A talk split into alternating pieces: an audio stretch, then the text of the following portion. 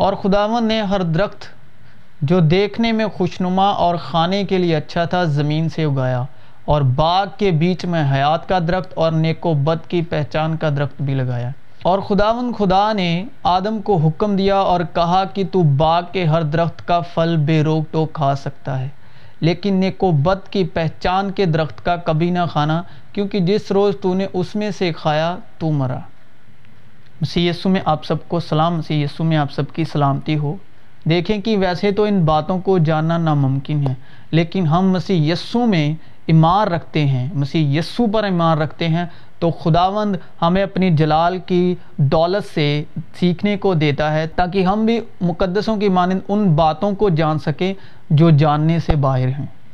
تو جو آج ہمارے پاس خداوند کا زندہ کلام ہے، کتاب مقدس جو بائبل ہمارے پاس ہے، وہ آج بھی ہمارے پاس خداوند کا وہ حکم ہے کہ نیک و بد کے درخت کا کبھی نہ کھانا، اگر تو کھائے گا تو تو مرا۔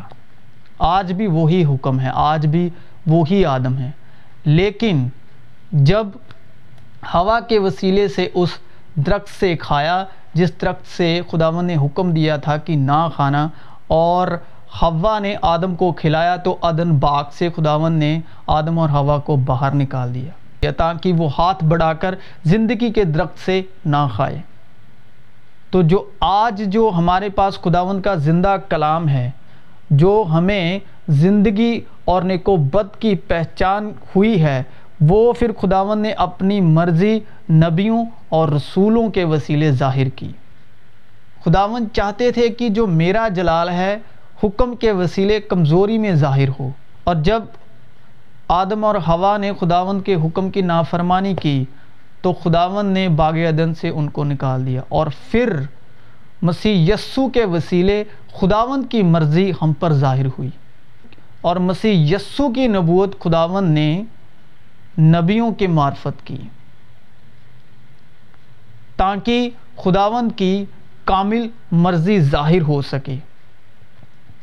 اور وہی مرضی وہ آدم کے وسیلے یعنی کہ پہلے آدم کے وسیلے خداون کمزوری میں وہ مرضی ظاہر کرنا چاہتے تھے، کمزوری میں اپنا جلال ظاہر کرنا چاہتے تھے حکم کے وسیلے، اور وہی مرضی مسیح یسو کے وسیلے خداوند باپ نے ظاہر کی اور مسیح یسو کی نبوت، نبیوں کی معرفت کی تاکہ ہم خداوند کی کامل مرضی کو جان سکیں۔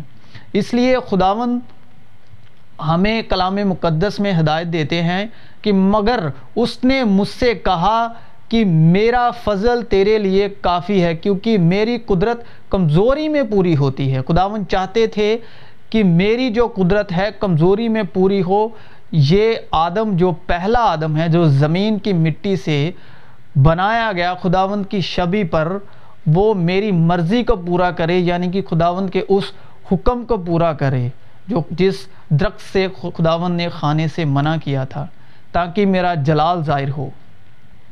کیونکہ خداوند کے کلام میں لکھا ہے، وہ دہی اور شہد کھائے گا، جب تک کہ وہ نیکی اور بدی کے رد و قبول کے قابل نہ ہو۔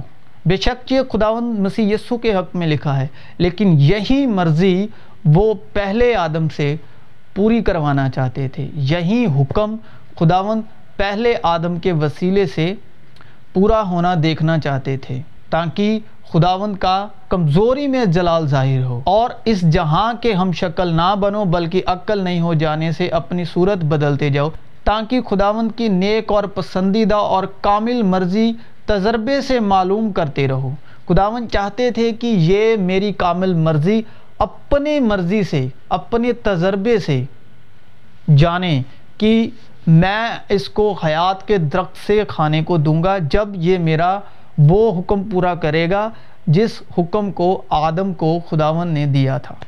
کیونکہ خداون یہ اس لیے چاہتے تھے کہ آدم وہ حکم پورا کرے تاکہ میرا جلال کمزوری میں ظاہر ہو۔ کیونکہ خداون چاہتے تھے کہ یہ میری بادشاہت کا وارث بنے۔ کیونکہ خداون کے کلام میں لکھا ہے کہ گوشت اور خون خدا کی بادشاہت کا وارث نہیں ہو سکتا۔ اسی لیے خداون چاہتے تھے کہ یہ وہ حکم کی فرمانداری کرے اور میرا زلال ظاہر ہو تاکہ میں اسے حیات کے درخت سے کھانے کو دوں تاکہ یہ میری بادشاہت کا وارث ہو۔ خداون نے حیات کے درخت کو پہلے درجے پر رکھا تھا اور خداون چاہتے تھے اس کے وسیلے خداون نے اپنا پہلا حکم آدم کو دیا تاکہ یہ پہل کے طور پر مجھے عزیز رکھے تاکہ پھر میں اس کو حیات کے درخت سے کھانے کے دوں۔ خداون نے اس لیے اس کو حکم دیا کہ یہ میرے حکم کی فرمانداری کرے۔ پہل کے طور پر، لیکن اس نے خداون کو رد کیا خداون کے حکم کو رد کیا تو اس نے ہوا کے وسیلے جو ابلیس سے بھرمائی گئی تھی، اس درخت سے کھایا اور خداون کے حکم کی نافرمانی کی۔ اسی لیے خداون نے اس کو باغ عدن سے نکال دیا۔ اور پھر مسیح یسو نے جو دوسرا آدم جو روح القدس کے وسیلے پیدا ہوا خداون کی کامل مرضی کو ظاہر کیا اور وہ خداون کا زندہ کلام جو کتاب مقدس کے وسیلے ہم پر ظاہر ہوا، کیونکہ وہ آدم تو ظاہر نہ کر سکا۔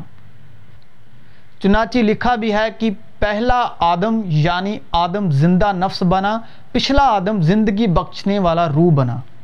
خداون چاہتے تھے کہ یہ حکم کو پورا کرے اور میں اس کو حیات کے درخت سے کھانے کو دوں۔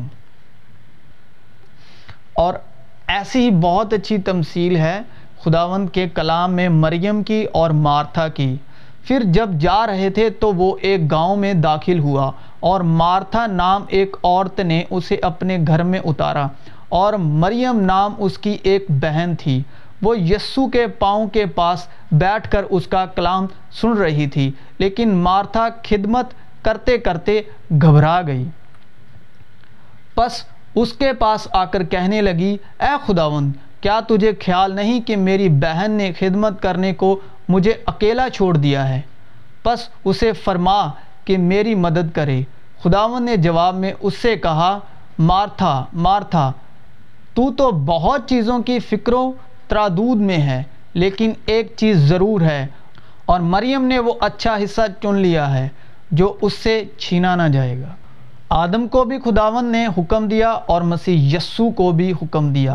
آدم جو زمین کی مٹی سے تھا، وہ پہلا آدم تھا۔ اور جو خداون کے روح القدس پاک روح سے تھا، وہ دوسرا آدم یعنی مسیح یسو تھے۔ اور جس طرح آدم کے نافرمانی کی وجہ سے لانت آئی۔ اسی طرح مسیح یسو کے وسیلے زندگی آئی۔ اور وہی زندگی کا درخت جو ہے، وہ مارتھا اور مریم کے بیچ ہے۔ کیونکہ باغ عدن میں بھی خداون نے حیات اور نکوبت کی پہچان کا درخت بیچ و بیچ لگایا تھا۔ اور وہی درخت اس وقت مریم اور مارتھا کے بیچ تھا۔ لیکن مارتھا نے وہ مشقت کا حصہ چنا۔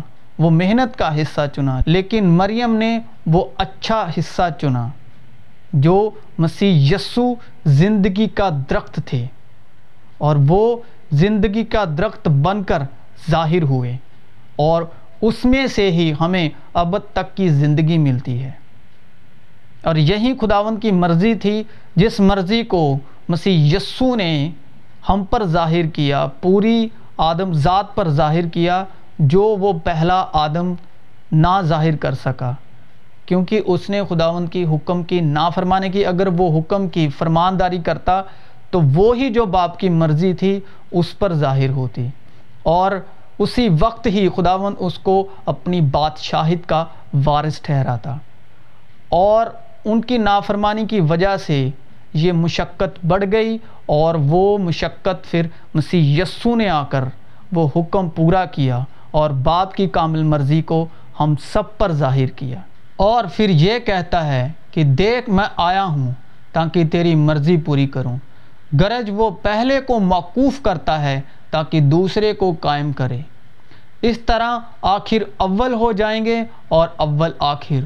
چنانچہ لکھا بھی ہے کہ پہلا آدمی یعنی آدم زندہ نفس بنا، پچھلا آدم زندگی بخشنے والی روح بنا۔